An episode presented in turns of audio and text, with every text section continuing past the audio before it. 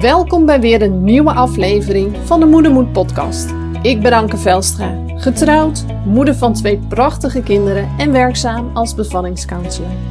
De geboorte van je kind is een van de meest bijzondere dingen die je kunt meemaken in je leven. Een ervaring die je leven voorgoed verandert en je hele leven zal bijblijven. Juist daarom is het belangrijk dat je met een goed gevoel op je bevalling kunt terugkijken. En dat is ook wat ik iedere vrouw gun. Helaas is bevallen niet voor alle vrouwen één grote roze wolk. En als er één ding is wat deze vrouwen met elkaar gemeen hebben, dan is dat dat ze zich enorm eenzaam voelen in hun ervaring. Met de Moedermoed podcast wil ik voor deze vrouwen een plek van herkenning creëren door het delen van verhalen van moedige moeders over bevallingen die anders liepen dan verwacht. Expert-interviews en tips en inzichten vanuit mijn werk als bevallingscounselor en als ervaringsdeskundige. Ik wens je veel luisterplezier, herkenning en mooie inzichten toe.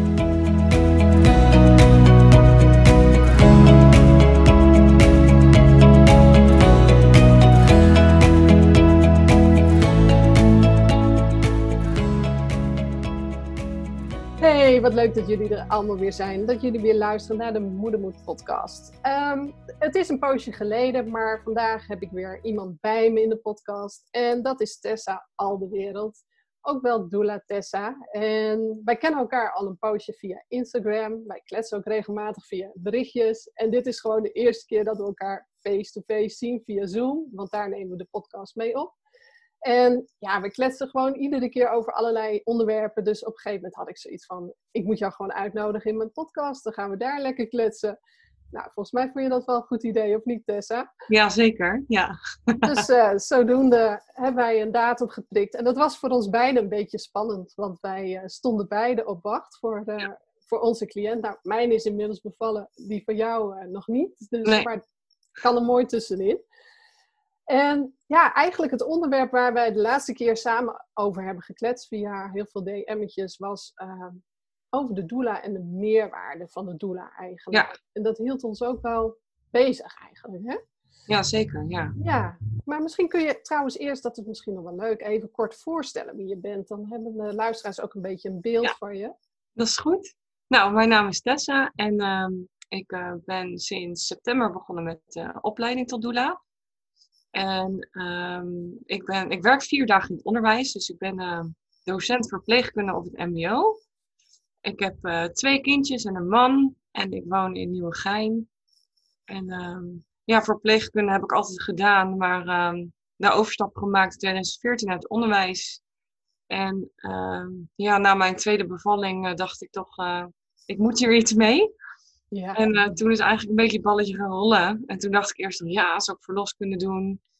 Maar ja, dat hele medische, dat vond ik dan weer juist niet interessant. Mhm. Juist eh, de, hele, de hele emotionele begeleiding, zeg maar, die je biedt als doula, veel interessanter. Dus na de open dag in oktober vorig jaar dacht ik, ja, dit, eh, dit, dit is voor mij weggelegd, dat ga ik doen. ja. Ja. Dus, eh, nou ja, en dan meestal, ik ben wel eentje van, als ik iets in mijn hoofd heb, dan ga ik ervoor. En dan doe ik dat voor de volle 100%. Mhm.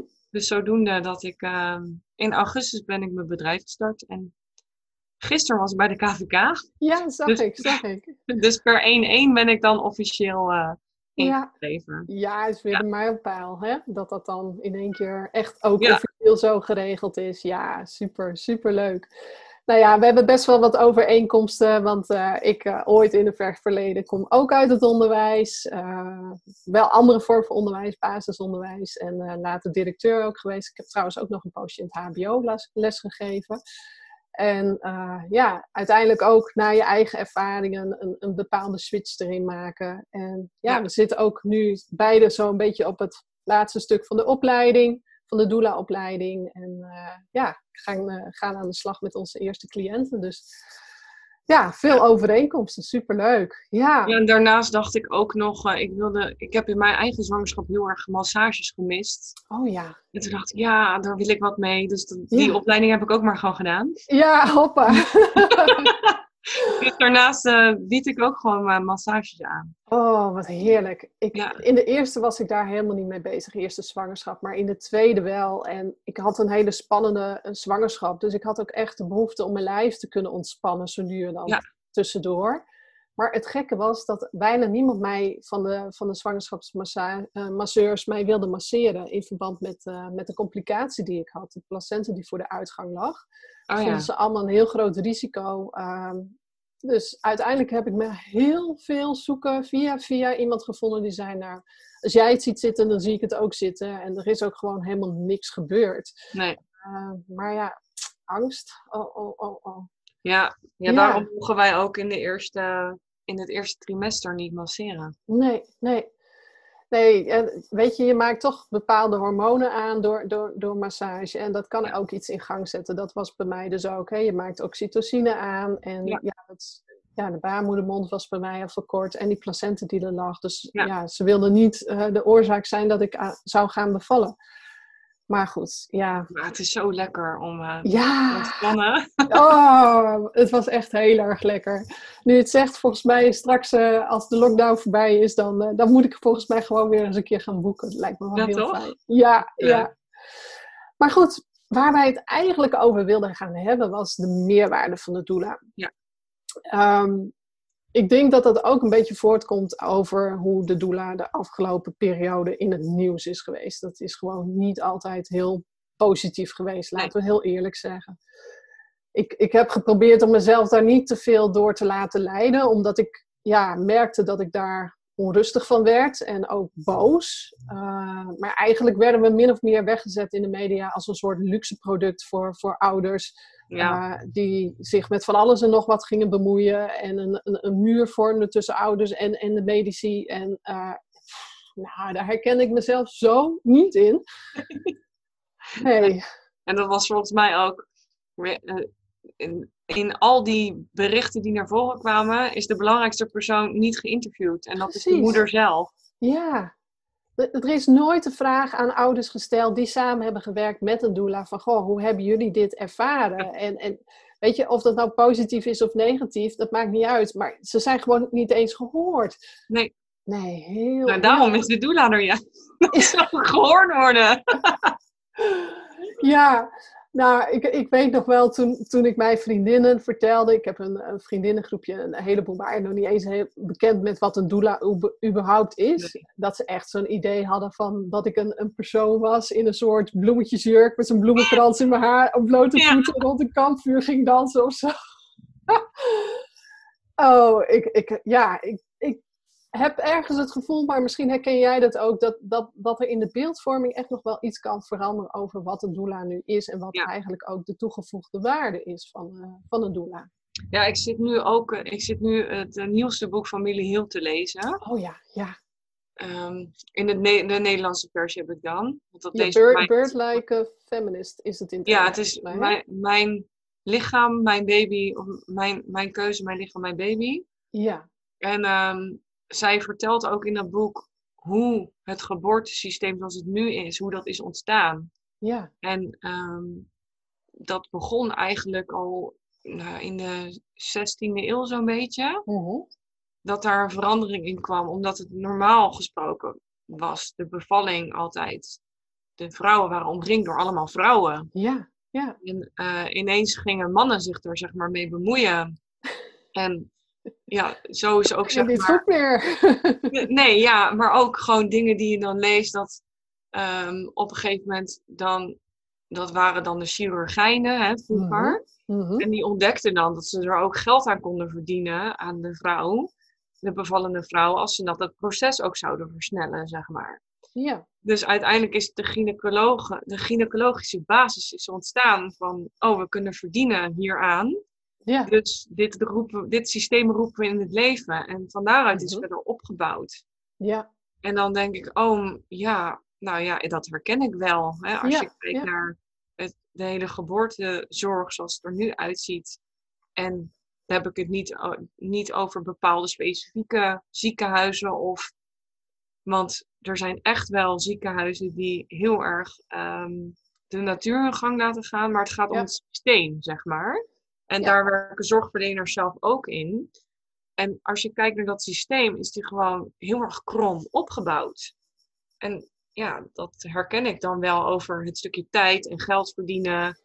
Uh, hè, je hoort niet, niet voor niks vaak uh, dat er, er wordt nog net niet op een horloge gekeken, maar dan zeggen ze onderling wel tegen elkaar. Nou, mm -hmm. als die maar is bevallen voor de lunch, want dan uh, kunnen we naar huis bijvoorbeeld, zoiets. Ja, ja, ja. Ja, dat is gewoon, ja, bevallen kent eigenlijk geen tijd. Nee, absoluut niet. En nee. hoe meer je dat ook wilt gaan sturen, uh, hoe meer het eigenlijk ook tegen je gaat werken op de een of andere ja. manier. En ja, weet je, met name ziekenhuizen, dat zijn toch een bedrijf. Hè, de meeste verloskundigen natuurlijk ook. Het is ook hun praktijk, het, het is hun boterham. Uh, maar wat ik bij mijn cliënten ook echt heb ervaren, wat ik, wat ik gewoon heel naar vond, uh, was hè, het laatste stukje heeft ze in het ziekenhuis gedaan. Dat was ook volgens planning hoor. Um, ja. Er was een, een, reden waarom dat nodig was, laat ik het zo zeggen. En um, het kindje was geboren, nou, al, het, al het werk was klaar. Hè, er moest nog een beetje gehecht worden hier en daar. Uh, op een gegeven moment ging de verloskundige ook naar huis. En toen moest die kamer nog leeg. Maar we hadden de boel best wel een beetje verbouwd met elkaar. Er stond een bad in en weet ik veel ja. wat. En heel veel spullen hadden we ook met elkaar meegenomen. Um, en, en er werd eigenlijk een beetje druk ook uitgevoerd op de partner om die kamer zo vlug mogelijk ja. leeg te krijgen. Want dan komt de volgende er eventueel in als die ja. zou komen. En dan denk ik van ja, ergens is het logisch, want als bedrijf, ja, elke nieuwe zwangere die je daar kunt ontvangen uh, is weer geld. Uh, maar tegelijkertijd onderbreek je ook een beetje een, een, bijzonder moment op de een of andere manier. Hè? Uh, ja, ik, ja ik, ik, het gaf mij een beetje een nagevoel. Ik kan het niet helemaal onder woorden brengen, nee, dat merk ja, ik ook wel. Ik snap je wel, ja. Ja, ja, ja. ja. Nou, dat is het toch wel, weet je. Het, het, zeker het stukje niet vorderende ontsluiting. Wat, wat die stempel wordt dan wat sneller geplakt als het uh, zeg maar niet binnen een bepaalde tijd gebeurt. Mm-hmm. Terwijl je eigenlijk, ja, een bevalling kent gewoon helemaal geen tijd. Absoluut niet. De een doet Nee. het in twee uur, de ander in 96 uur. En Ja, alles ertussenin. Ja. En En- ehm, ja, Het is met name dat- ook.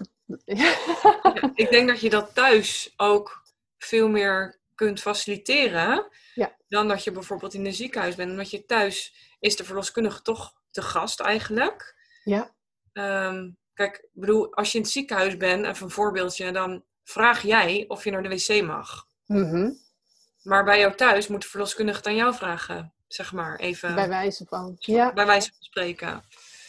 Dus ja, dat is ja, juist, juist daar denk ik dat doula's heel erg ehm, van meerwaarde zijn. Juist in een Ja. ziekenhuis. Om die rust te kunnen bewaren. ja, Om te zorgen dat die oxytocine kan blijven stromen. precies.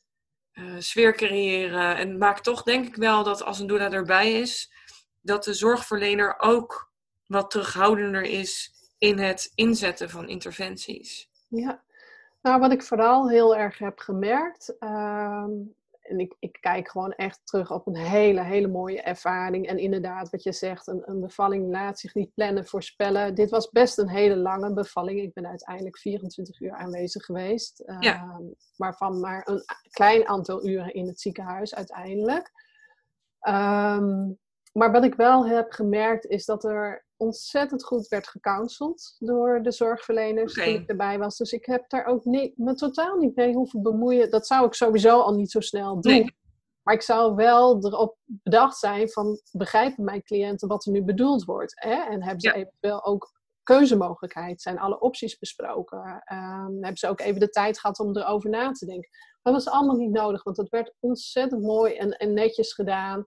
En de verloskundige ook, dat was, was super. Die was zo, ja, ik vond het eigenlijk haast hands-off, weet je wel. Ze liet zo mooi het proces gewoon zijn gang gaan. En ehm, ik weet dat ze op een gegeven moment middags tegen mij zei, voordat we naar het ziekenhuis gingen, ze zei tegen mij, maar ja, met coronaregels was het natuurlijk best wel spannend, kan ik mee of niet? En we Ja. hadden al heel veel geregeld, maar ja, er zit toch een bepaalde spanning. En toen zei ze tegen mij, oh, ik zie gewoon jouw medische nood, of de medische noodzaak van jouw aanwezigheid voor deze bevalling. Dus ik ga er gewoon alles aan doen dat je mee kan. Uh, want dat is gewoon zo nodig. En dan denk ik van, wauw, wauw, gewoon super. En dat je ook dan echt een, een team vormt om die vrouw, om, om die partner, eventuele partner als die er is, heen. En, en het samen gaat doen. Ieder op zijn eigen stukje expertise en kennis en ervaring. dat is ook de bedoeling natuurlijk. De doula die is er niet alleen maar om ehm, de bevallende te ondersteunen, maar ze is ook ter ondersteuning van de partner, maar juist ook om een team te vormen met de aanwezigen die er zijn. Ja. ja. En, en, en als je elkaar in elkaars waarde laat en respecteert en ook, uh, ja, dat is even vanuit mijn achtergrond van systemisch werken, maar ook eerbied hebt voor, voor ieders kennisstuk daarin. Uh, ieder zijn plek ook gunt in het geheel. Uh, dan, dan ja, kun je eigenlijk alleen maar hele mooie samenwerkingen met elkaar krijgen. Ja. En jij vertelde iets over dat boek. Ehm, in mijn opleiding op een gegeven moment ehm, is er ook een stuk geweest over hè, hoe is die huidige bevalcultuur ontstaan.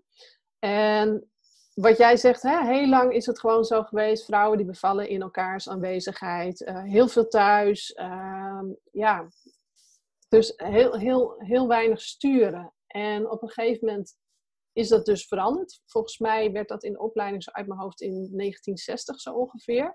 Uh, en ging men actief management toepassen op bevallingen om het proces sneller te laten verlopen. Want soms duurde het inderdaad gewoon heel erg lang. Ehm, dat actief management moest aan een aantal voorwaarden ook voldoen om ehm, toegepast te kunnen worden in het ziekenhuis. Volgens mij was dat ergens in Ierland of zo. En een van die voorwaarden is, als wij actief management gaan toepassen en dus ja, controle gaan nemen over het proces door middel van vliezen breken en dat soort dingen, eventueel weeën, opwekkers, noem maar op. Maar ook een actief uh, derde fase, hè? dus uh, het, het, geboren laten worden van de placenta, niet gewoon rustig wachten, maar ja daar ook actief op inzetten. Eén belangrijke voorwaarde daarin was, als je dat toepast, is continue begeleiding noodzakelijk. Dus dat een, een cliënte nooit zonder een, een, vaste begeleider is binnen dat stuk. Nou, we hebben dat heel mooi geadopteerd. Ja. Behalve dat stukje continue begeleiding. ja. ja. En als ik dan... Maar daar valt geen geld aan te verdienen. Dat is het ook natuurlijk, hè? Precies. Als jij in de tussentijd uh, drie, vier andere kunt doen. Uh, ja. Ja, hartstikke mooi. Is, is, meer geld in de la. En dat snap ik ook wel. Maar je kunt niet iets toepassen en daar dan even een hele belangrijke factor uit achterwege laten of zo. Nee. Nee. Dus dat maakt ook dat vrouwen zich heel vaak heel eenzaam hebben gevoeld tijdens een bevalling. Natuurlijk is een eventuele partner aanwezig of een andere geboortepartner. Maar ja, weet je. Ja, die hebben toch een andere rol. Precies. Ja. En die voelen zich soms ook wel een beetje overdonderd door alles wat ze zien. Van, oh man, ik heb mijn vrouw nog nooit op deze manier gezien. Nee, precies. En weet je, als, als doula zijnde ben jij dan juist om ook gerust te stellen. En dat je mhm. tegen die partner kan zeggen van, ja, ze, ze, zit nu ongeveer in deze fase. Het is normaal, er gebeurt dit en dit en dit. Ja. En ook al zou je dat van tevoren vertellen in een voortraject en je bent er niet bij, dan zijn ze daar in ieder geval op voorbereid. Ehm, maar ook zeg maar tijdens de bevalling zelf ehm, is het zo fijn dat je ervoor kan zorgen dat die man er echt is, of de partner er echt is voor de bevallende. Ja. En ehm, op het moment dat hij ook de rol moet gaan aannemen om uh, overal op te gaan letten of te kijken van, oh, nou gaat het nog wel helemaal goed, dan verbreek je ook die verbinding. Ja, precies. En, uh, kijk, sommige, er zijn stellen die, die kunnen dat prima samen. Ja. Maar er zijn ook stellen die, die, ja, dan komt het toch wel dichtbij. Ze zijn heel erg betrokken. Ja. Um, het, hè, in, het in pijn zijn van je partner vinden ze dan toch wel heftig. Er komen soms uh, paniek bij kijken of weet ik veel trauma's die ze zelf hebben die soms dan ook aan de oppervlakte komen. Ja, dan is, dan is een doula natuurlijk super fijn die je daarin kan meenemen, begeleiden, eh, zodat je kan meegaan in het proces. Ja. Ja. Ja. Ja.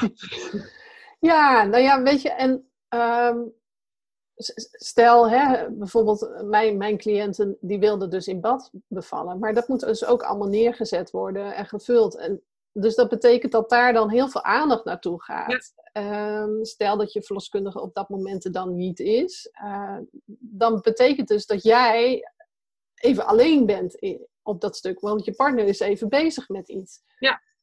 ja, dan is een paar handen heel erg fijn. ja, absoluut. Ja. Ja, nou ja, goed. En ehm, er is natuurlijk heel veel meer wat wij, wat wij doen. Misschien is het ook wel goed om eens te benoemen van wat, wat doen we eigenlijk. Hè? Want ja, laten we heel eerlijk zijn. Mensen zien als ze kijken naar een doula, zien ze alleen wat er uiteindelijk onder de streep gevraagd wordt. Ja. ja. En dat lijkt een heel groot bedrag. En ik kan me ook voorstellen dat dat ook een heel groot bedrag is. Ehm, en niet altijd voor iedereen even makkelijk om, om dat neer te leggen. Maar als je het wegzet tegenover alles wat een doula levert en doet. Dan krijgen verloskundigen onderbetaald. Verloskundigen onderbetaald? Ja, ja. die zeggen dat vaak. Ja, maar voor wat jullie doen, dan hebben jullie zoveel geld. Ja, nou ja, wij vragen eigenlijk niet eens zoveel. Als je gaat omrekenen naar het aantal uren. Precies. Die verloskundigen die verdienen gewoon eigenlijk te weinig. Ja. Als, als, als ik het zou omrekenen, wat, wat ik bij mijn laatste cliëntenstuk zou hebben gedaan. Uh, en, dan hou ik er volgens mij nog niet eens twee tientjes per uur aan nee, over. Klopt. Nee. En dan ben je dus wel zelfstandig, hè? Uh, waarin je dus ook uh, je, nou ja, zelf iets moet regelen voor het moment dat je ziek bent, op vakantie gaat, voor je pensioen en dat soort dingen, verzekeringen, noem maar op. Ja, dus eigenlijk verdien je dan zo goed als niks. Nee. Misschien is het inderdaad gewoon goed om, om het daar ook gewoon open en eerlijk over te hebben. Van ja, maar wat krijg je dan voor dat bedrag? Ja, ja en je staat natuurlijk ook vijf weken lang ehm, ben je paraat. Dus je kunt niet even een weekendje, ja, tenzij het in de buurt is van de cliënt. maar je kunt niet even een weekendje weg. Nee, of, dat uh, wordt wat lastiger. Ja, ik, ik heb bijvoorbeeld familie wonen in Dedemsvaart. Nou ja, dan ga ik niet heen. Ik bedoel, ja, dat gaat, dat gaat niet. Want als ik word opgeroepen, moet ik er wel binnen, binnen een bepaalde tijd zijn. Ja. Dus ja, daar, daar dat ook al. Ja. Nou ja, voor degenen die alcohol drinken, is het ook vervelend, want dat doe je dan ook niet. Ik drink dat niet, dus voor mij maakt het verschil niet. niet. Nee. maar weet je, het, het is niet alleen de bevalling natuurlijk en die vijf weken op wachten, maar het is het hele voorttraject wat je doet met je cliënten. Ja. En die tijd die daarin gaat zitten, want je moet toch, je moet elkaar eerst leren kennen, vervolgens moet mhm. je het hele traject gaan afstemmen op uh, uh, die cliënten die je hebt. De een die wil misschien wat meer begeleiding in het stukje fysieke, terwijl de andere meer op het mentale stuk meer begeleiding nodig hebben. Dus je moet heel erg gaan kijken, oké, waar ligt de behoefte voor begeleiding? Uh, waar kan ik wat in betekenen? Welke verdieping zoek ik op? Ja. Ja, en als je dat gaat uit, als je gaat kijken hoeveel uren daar al niet in zitten. Nou ja, en soms is het nog eens iets uitzoeken voor een cliënt. Hè? Soms eh, komen ze voor een bepaald eh, iets te staan. Uh, ik noem maar op dat er iets in hun gezondheid speelt of in de gezondheid van de baby, waarop een voorstel komt van de zorgverlener. En dat ze zoiets hebben van: wow, het, het overweldigt ons even. Hè? wat houdt dit in? Nou, soms moeten wij dan nog even de literatuur induiken of de wetenschappelijke onderzoeken induiken om te kijken van hé. Hey, wat is dit? Uh, en vervolgens dat de vertaalslag weer maken in eigen woorden, dat gaan uitleggen. Ja. Um, en ja, wij adviseren nooit. Ik bedoel, mensen maken altijd zelf hun keuzes. Alleen, uh, je wilt wel de verschillende opties en keuzemogelijkheden met hem bespreken. Ja. ja. En dat, helaas wordt dat niet altijd uh, door de zorgverlener gedaan. En dat is, ja, vind ik best wel jammer. Ja, ja, maar die, dat komt natuurlijk ook niet aan bod, omdat de meeste, tenzij je een caseloadverloskundige hebt. Ja, dat zijn de echte uitzonderingen wat dat er gaat. Ja, ja. De meeste gesprekjes bij de verloskundige die zijn maximaal een kwartier. Ja, ja. En ja, in dat kwartier, er is gewoon ook niet genoeg tijd om dit soort dingen te bespreken. Ik bedoel, ik zit gemiddeld, ik zit minimaal twee uur bij een gesprek. Minimaal. Ja. Meestal zelfs wel vier uur. En dan, dan denk je, ja, wat bespreek je nou allemaal? Ja, Zoveel. Nou, alles. Tot, tot van, details wat je allemaal met de placenta kan doen. Tot uh, wat moet ik doen als dit gebeurt. En um, wie gaat waar in de kamer zitten. Of wat wil ik graag aan de, aan de, uh, omge de omgeving. En wie moet erbij zijn. En, weet ja. je, er zit zoveel tussen. Ja. Plus dat je uh, hè, vaak ook per app of per mail nog bereikbaar bent ja. uh, voor je cliënten. Hè, vanaf het moment dat ze bij je komen tot aan uh, de bevalling en zelfs nog de eerste kraamweken. Uh, dus ja, als er een vraag is of een onzekerheid, dan mogen ze je een berichtje sturen. Nou ja, soms komt er dan nog een belletje of een berichtje weer achteraan. Ja. Um, nou ja, dan inderdaad al die voorgesprekken die je hebt. Um, nou, daarin bied je natuurlijk ook uh, de nodige extra dingetjes aan. Hey, jij uh, bent vooral into massage ook. Dus ik kan me zo voorstellen dat dat daar ook ergens in verweven ja, zit. Ja, nu mag dat dus even niet. Maar, nee, uh, oh, ja, maar in, in, principe in mijn, in mijn pakket zeg maar doe ik standaard altijd een rebozo-massage en een zwangerschapsmassage. Ja, ja. Gewoon ook omdat ik ik ben gewoon heel erg voor die ontspanning al voorafgaand aan de bevalling. Dat het zo ontzettend helpt om. Absoluut. Zo'n massage zorgt ervoor dat je in je lijf komt, dat je kunt ontspannen.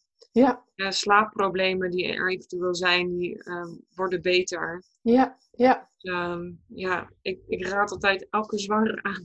Ja. Ik heb het zelf dus niet gedaan. Uh, om een massage ja te boeken. Of zelfs meerdere. Omdat het is eigenlijk geen luxe wat je doet. Nee. Het is eigenlijk een soort van noodzaak voor je lijf. Ja, precies. Ja. En bij mij in de buurt kwam niemand uh, uh, aan huis. Daarom heb ik het dus nooit oh. gedaan. Ja. En ja, ik heb wel een tafel die ik oh. meeneem. Hoe heerlijk. Hoe dus heerlijk. kan ik naar iedereen. Ja, ja. Maar ja, nee, weet je, dat, dat ook. En zo heeft iedereen natuurlijk weer zijn extra's die biedt. Ja. Um, nou ja, jij bent bijvoorbeeld um, heel erg gespecialiseerd in trauma's. Dus ja. jij hebt een doelgroep die naar je toe komt, uh, die traumatische ervaringen hebben of ja. Nou ja, Angst, angstproblematiek, ja. traumaproblematiek. Hè? Daar zit natuurlijk heel veel overlap in. En uh, dus naast dat je met het hele praktische stuk bezig bent, ben ik ook heel veel met dat stuk bezig. En dat zit bij iedereen weer verschillend. Ja. Dus ja, dan trek je ook weer verschillende dingen uit je koffer, zeg maar. Van wat is voor deze cliënt nu nodig?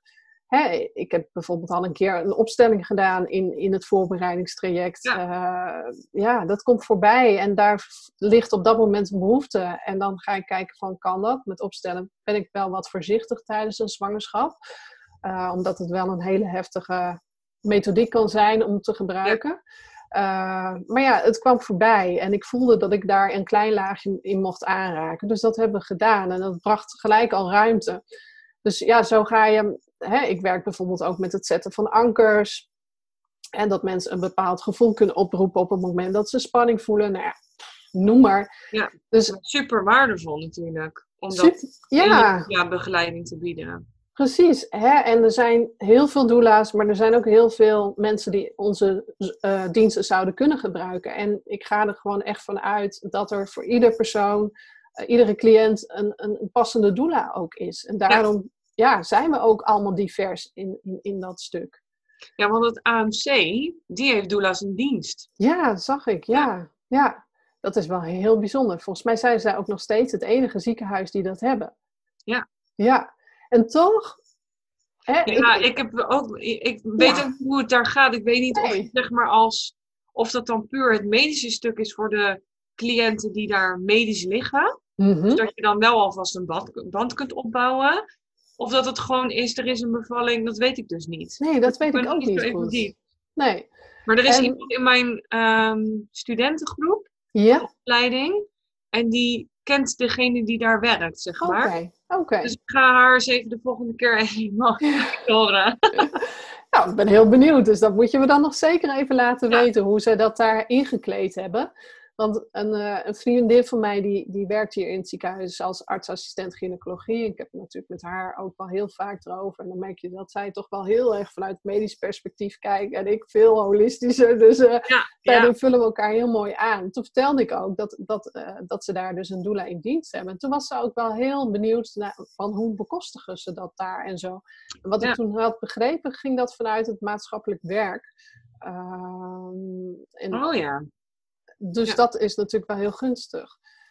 Um, er zit natuurlijk wel als doelen zijn er een, een, een, dubbeling aan. Want hoe ver heb je de ruimte om jouw doelenstuk dan nog te mogen doen, zeg maar. Ja, ik vraag me ook af, um, ben, je er ook in, ben je er dan ook in het voortraject? Dat vraag ja. ik me ook af. Precies, ja. ja. In het voortraject, maar ook, uh, en je bent dan in dienst van het ziekenhuis, van het systeem. Ja. Ja, En gaat ja, dat niet... ook een interessante, ja. Daar moet ik ook Ja. over nadenken. Ja, want gaat dat dan niet op een gegeven moment wrijving geven? Eh, als je mee moet in een systeem, eh, maar je eigenlijk als doula iemand bent die daar juist niet in wil zitten. Ja.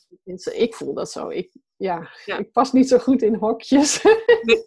Nou, ik was ook altijd een verpleegkundige die ehm, heel veel buiten de richtlijnen deed, hoor. Ja, en soms, en soms moet dat ook gewoon. Weet je, Ja. dat, dat is het ook. Hè? Ehm, ik, ik had hier toen, toen ik zelf was bevallen van mijn laatste kindje, van mijn tweede.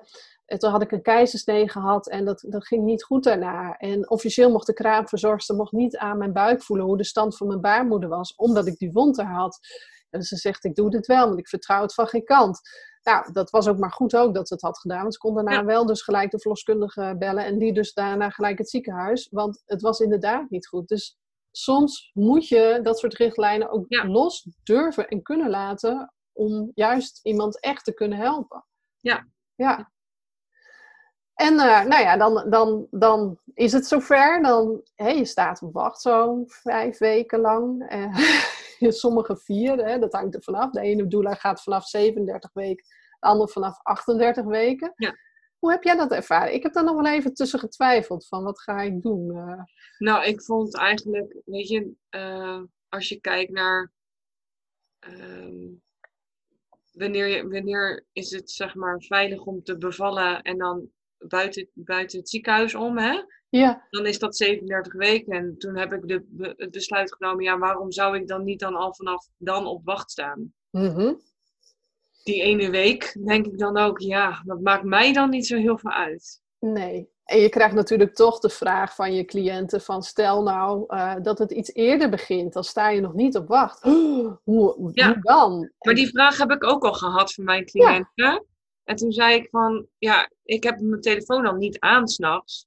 Dus ja, stel dat dit is begonnen, dan heb je kans dat ik je berichtje dus pas in de ochtend lees. Ja, Ik zeg maar, ik kan natuurlijk niet altijd mijn telefoon aanhouden. Ik zeg, want dan zou het betekenen dat ik gedurende de hele zwangerschap soort van op wacht sta. Ik zeg, en Ja. dat is voor mijzelf ook psychisch niet... eh die staat altijd aan. Precies, dan sta je inderdaad altijd aan, letterlijk. Ja, Dus ehm, ik zou ook zeggen, ja dat, dat, ja, dat kan natuurlijk altijd.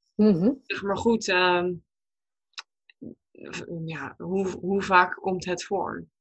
het zal misschien enkel een keer gebeuren. En ja, ik heb dan ook gezegd van, weet je, als dat gebeurt, bel me in ieder geval wel. Ja. Zoek in ieder geval wel contact eh, met me. En als het een beetje kan, zal ik er altijd mijn best voor doen om in ieder geval aanwezig te zijn. En lukt het fysiek niet, dan maar eh, op afstand. Eh, Ja. Maar in ieder geval, je, je gaat kijken van wat is er nog wel mogelijk in deze situatie. Maar ja, het zal zo enkel voorkomen. Maar goed, ja, je moet het er wel over hebben. Ja. Zodat je ook de juiste verwachtingen kunt creëren over en weer. Ja. Nou ja, en dan, dan word je in één keer gebeld. Ja, ja dat heb ik dus nog niet, nog niet Nee. meegemaakt. maar jij wel. Nou, weet je wat, je bespreekt ook met je cliënten dat op het moment dat het een beetje rommelt, en dat gebeurde bij mij al een paar, iets daarvoor zeg maar, ze was net de 37 weken voorbij en toen kreeg ik eh, al een, een appje van nou, dus eh, toen merkte ik wel, woe, even dat, maar eh, uiteindelijk werd het toch weer rustig en ook meer dan twee weken lang. En op een gegeven moment kreeg ik, smiddags kreeg ik een appje aan het einde van de middag van, hmm, ik verlies wat afscheiding, wat bruinige afscheiding. Ik zeg gewoon, Oh ja. is het heel dik of niet? Nee, het was niet dik. Nou, ik zei, dan is het denk ik niet je slijmpop. Ehm, ja, ik voel ook wel wat druk in mijn rug. Nou, ik zei, volgens mij, eh, volgens mij gaat het beginnen. Ja, En toen had ik later contact op met de partner, een uurtje later of zo, of twee uurtjes later. Dus eh, weet je, je, gaat, je weet het al een beetje, zo van, nou, dit kon het wel zijn. Dus je gaat je laatste spulletjes een beetje pakken. Ik heb nog een rustmomentje genomen. We hebben wat eerder gegeten. En toen inderdaad kreeg ik van de partner ook al te horen van, eh, er is weeënactiviteit, maar nog heel onregelmatig. Soms heel snel achter elkaar, eh, maar soms zit er ook weer langer tussen. Ja. Dus zo hebben we telkens wat contact gehad. En toen heb ik gewoon gezegd, ik ga vroeg slapen. Is er wat, Ja. dan eh, bel je maar. En toen hebben we rond half elf, tien uur, half elf s'avonds nog een keer contact gehad. Nou, het was ietsje rustiger. Ik had al zoiets van, dit gaat niet lang meer duren. Ik krijg Nee, straks wel... nee. Maar doordat je het weet, kun je er ook al een beetje op instellen. En Ja. ja, de rust eigenlijk pakken waar je het nog nodig hebt. En uh, inderdaad, toen ging iets na twee uur s'nachts ging mijn telefoon. Ja. en uh, ja, toen... Geeft niks. Oh, er komt even iemand te kijken. Er komt even iemand kijken. Hallo. Oh. Jij naar beneden? Nee. Jongens, dit zijn uh, spontane podcasts, hè? Dat uh, begrijp je wel. Ja, het is niet geregiseerd. Mama dus, eh, een podcast aan het opnemen. Mama, Ja? nou kom zo straks naar beneden. En, maar Dieke is al wakker. Oké, nou, dit kom er zo aan. Beloofd? Kus. Maar doe je dan wel Dieke zijn deur open? Ja, ik doe die dus de deur open. Is goed. Zeg maar doei. Doei. Oh, jij kan heel goed je tong uitsteken. Super. Oh, dat ook nog. Ja. Ja, wij zijn ook gewoon nog moeders, hè? Ja, dus, eh, precies. dit Doe soort je de deur dicht, hè? Er is zat hulp beneden, dus het komt goed. Ja. nou ja, goed. En eh, dan ben je er. Hè? En je cliënten bellen op het moment dat ze jouw aanwezigheid nodig hebben. En de ene Ja. is dat heel snel, en de ander duurt het wat langer. En ben je misschien maar een paar uurtjes. En, Ja, ja. Dus dat stuk moet je natuurlijk ook meerekenen in het hele verhaal. Ja. En, ja, in mijn geval was het de laatste keer 24 uur. Dus eh, dat waren er behoorlijk wat. ja, ja. dan eh, ben je best wel lang op. Ja, ja. Nou ja, goed. Hè? En dan heb je natuurlijk het nastuk nog, hè? de kraamtijd helemaal. eh, waarin je ook eigenlijk dagelijks wel contact hebt als er iets is. Of hè, je gaat nog langs na, na het hele eh, bevallingsstuk om alles door te praten. Ik weet niet of jij het doet, Ja. maar ik maak ook een bevallingsverslag. Gaat ook weer Ja, ja, eh, best wel wat tijd in zitten. Dus ja, als je het zo allemaal optelt, ja, je betaalt er inderdaad wel aardig wat voor. Maar kijk ook eens wat je ervoor terugkrijgt. Ja, En zie het niet iets van het kost zoveel, maar ik investeer in een ervaring waar we, ja, we hebben natuurlijk niet 100% garanties kunnen we geven, maar wel ik, ik investeer in een ervaring eh, waar we de kans op een soepele bevalling zo groot mogelijk maken. en je, juist die positieve, dat positief terugkijken op de bevalling, Ja, dat geeft vaak zo'n boost ook met zich mee voor het hele moederschap. precies. Je start Ja. heel anders. Ja, en vaak wordt, kijk, op het moment dat er een doula is, dan voelen ze zich al gezien en gehoord. Ja, En dat maakt zo het verschil dat ook, dus daarna, dan kan er van alles gebeuren. Mhm. Dus stel dat ze een thuisbevalling in bad hadden bedacht, maar het wordt uiteindelijk een, eh een sectio, ja, dan nog kunnen ze er positief op terugkijken, omdat ze gewoon weten, nou ja, er werd voor mij gezorgd. Ik was, ik was niet vergeten, ik heb me niet eenzaam gevoeld. nee. En heb- dat daardoor dus ook geen trauma ontstaat. Precies, ik heb de juiste keuzes kunnen maken waar ik Ja. later ook nog steeds met een goed gevoel op terug kan kijken. En niet vanuit stress, vanuit angst of paniek. Ehm, en dat is zo, zo helpend voor het hele proces. En Ja. dat is eigenlijk de investering die je doet. Een heel stuk privébegeleiding. Eigenlijk in de zwangerschap start het al, tijdens de bevalling, nog Ja. in de kraamweken. Ehm, en ja, ja, wij kunnen het wel zeggen, maar ik denk dat je het zelf zou moeten ervaren wat, je, wat het je brengt. En Ja. ja, mijn cliënten ook, ze hebben zo vaak gezegd van, oh, wat was het fijn dat je er was. En, en eh, ik had niet geweten hoe we het zonder jou hadden moeten doen. En Nee. Ja, dat, dat geeft je zoveel ja, positieve energie. En ook dat ze zeiden van, oké, dit wisten we hoor, dit was gepland, maar we zijn in het ziekenhuis bevallen, maar het voelde als een thuisbevalling. Dan denk ik, wauw, wat hebben ze zich toch veilig gevoeld Ja, uh, in die vreemde omgeving. En dat was best wel een dingetje voor mijn cliënten. ja, Maar kennelijk kan dat dus.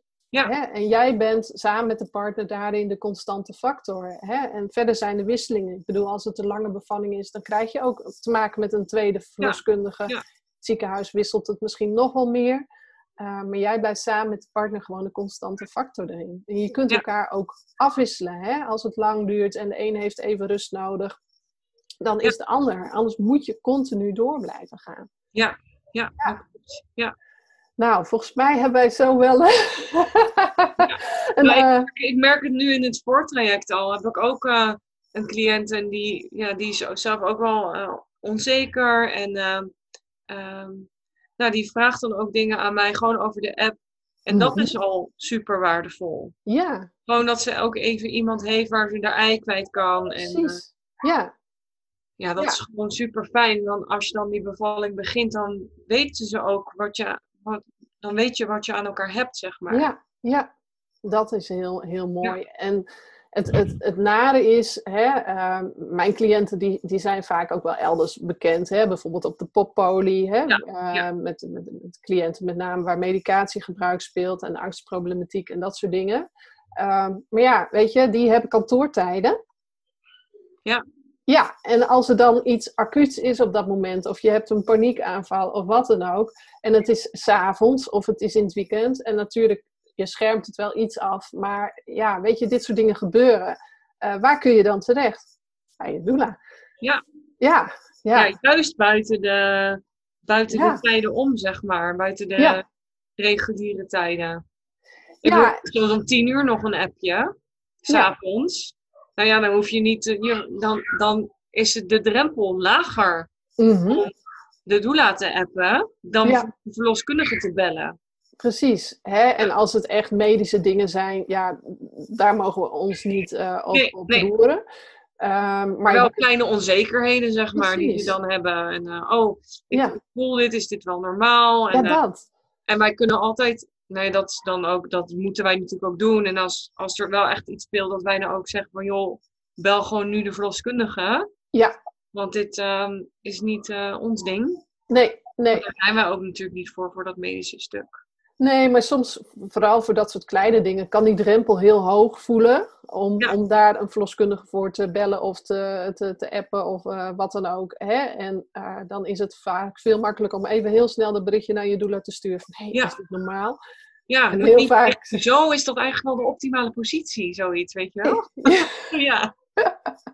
Dat soort dingen. Ja, ja, soms zit het gewoon echt in hele kleine dingetjes. Maar Ja. weet je, het, het is wel heel mooi. En trouwens, ik doe, voor mijn trauma-cliënten doe ik precies hetzelfde eigenlijk. Omdat ik zelf heb ervaren, hè, toen ik mijn trauma ging verwerken van mijn eerste bevalling.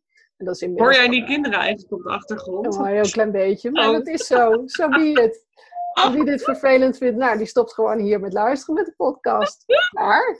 Maar wij zijn ook wel bijna klaar. Maar ook daarin heb ik gemerkt, ehm, ja, dan, dan voelde ik me onzeker. Of dan hadden we net een laag aangeraakt. En dan was ik gewoon helemaal kapot daarna en, en verdrietig of in paniek. En dan kon ik nergens terecht. Dan moest ik gewoon wachten tot mijn volgende afspraak. Ja, ja. Toen heb ik voor mezelf heel duidelijk gezegd, ja, maar dat wil ik niet in mijn praktijk. Weet je, eh, dat soort problemen, eh, die beperken zich niet tot kantoortijden. Eh, Nee. Dus soms is, heb je gewoon ook echt iemand op een feestdag in het weekend of s'avonds nodig. En natuurlijk kun je daar je grenzen in bewaken. Maar soms, hè, soms zie je iets binnenkomen en denk je, oh gelijk, hier moet ik even iets mee. En bij iets anders denk je van, nou, dat kan, kan wel heel even wachten. Ja. Hè? Maar ik, ja, ik denk juist dat, dat heel veel mensen daar wel behoefte aan hebben. En niet om eh, tot volgende week te wachten van, nou, dan kan ik eindelijk mijn vraag. De kans is dus heel groot dat het dan ook alweer weer weg is. Ja, precies. Ja, Dan Ja. heb je wel heel vervelende uren gehad. Terwijl misschien een paar bemoedigende woorden genoeg zijn geweest om, om daar weer uit, uit die spiraal te kunnen stappen. ja, Ja. zeker. Ja. Ja. hey, we hebben volgens mij al heel veel besproken, of niet? ja. Ja. Vond je het Nou, we, te kunnen, doen? we kunnen nog wel uren praten erover, denk. Ja, ja. Nou, dan kunnen we gewoon in de toekomst kunnen we dat nog een keer doen. Ja hoor, vindt. Ja, het was je eerste keer eh Ja. podcast opnemen. Wat vond je ervan? Ja, ik vond het wel leuk. Ja, Ja, gewoon alsof we gewoon in gesprek zijn natuurlijk. precies. Ik heb alleen op die knop record gedrukt. Ja. Ja, weet je, heel veel. Ik, ik heb best wel veel interviews in de begintijd ook gedaan van de podcast. En iedereen zei: Oh, ik vind het wel spannend en zo. Nou, ik zei: Het enige wat ik doe is het op je knopje record drukken. En Ja. dingen die niet oké zijn, hij is ook zo weer weggegooid hoor. Eh, dan Ja. plaats je Ja, niet. precies. Dat is net zoals bij foto's met de bevalling. Als ze die niet willen, dat je denkt, ja, je kan ze altijd weer wissen. Precies, ja. Maar je kunt er beter zeggen mee verlegen zitten dan onverlegen. Dus gewoon doen, ja. Ja. Ja. hey, Tessa, waar ben jij actief als doula? En eh, hoe kunnen ze jou bijvoorbeeld, want ik weet dat je ook op Instagram zit, eh, Ja. zo kennen we elkaar ook. Eh, vertel eens. Nou, ik werk, mijn werkgebied is zeg maar Utrecht en omgeving. Mhm. En ik ben te vinden op Instagram als Doula Tessa. Ja, En hetzelfde op Facebook. ja, daar ben ik ook te vinden als Doula Tessa Aldewereld. Moet ja. ik goed zeggen. Eh, en ik heb een eigen website en dat is doulatessa.nl. ja, nou helemaal goed. Omgeving Utrecht. Eh, wat, wat, wat, wat, hoe groot is de straal? Oh, daar komen de kinderen weer. Hartstikke leuk. Ehm, nou, het is tot een uur rijden. Tot een uur rijden rondom Ja. Utrecht. Ja. Oké. Nou, dat is Dus goed. ik zit in het midden van het land, dus dat eh, Ja. kan over alles is een uur rijden bijna. Dat is wel ideaal. Ik, ik moet altijd naar beneden zeggen. Ja. Ik zit bovenin, maar eh, ja, ja, hartstikke handig. Jullie zien dat niet, maar Tessa, haar dochter, die kan hele gekke bekken trekken. Ja, ik kom maar aan. Ja, Ja, je wil je cadeautje pakken. Ja, dat snap ik. ja, dat snap ik ook. Wij gaan afronden. Nou, super bedankt eh, Tessa voor, je, voor je deelname. Ja, jij ook? En eh, ja, wij, eh, wij zien elkaar, wij spreken elkaar. En eh, wie weet gaan we in de toekomst gewoon nog eentje opnemen. Doei doei! Oké, doei. Bedankt ook voor het luisteren. Doei doei.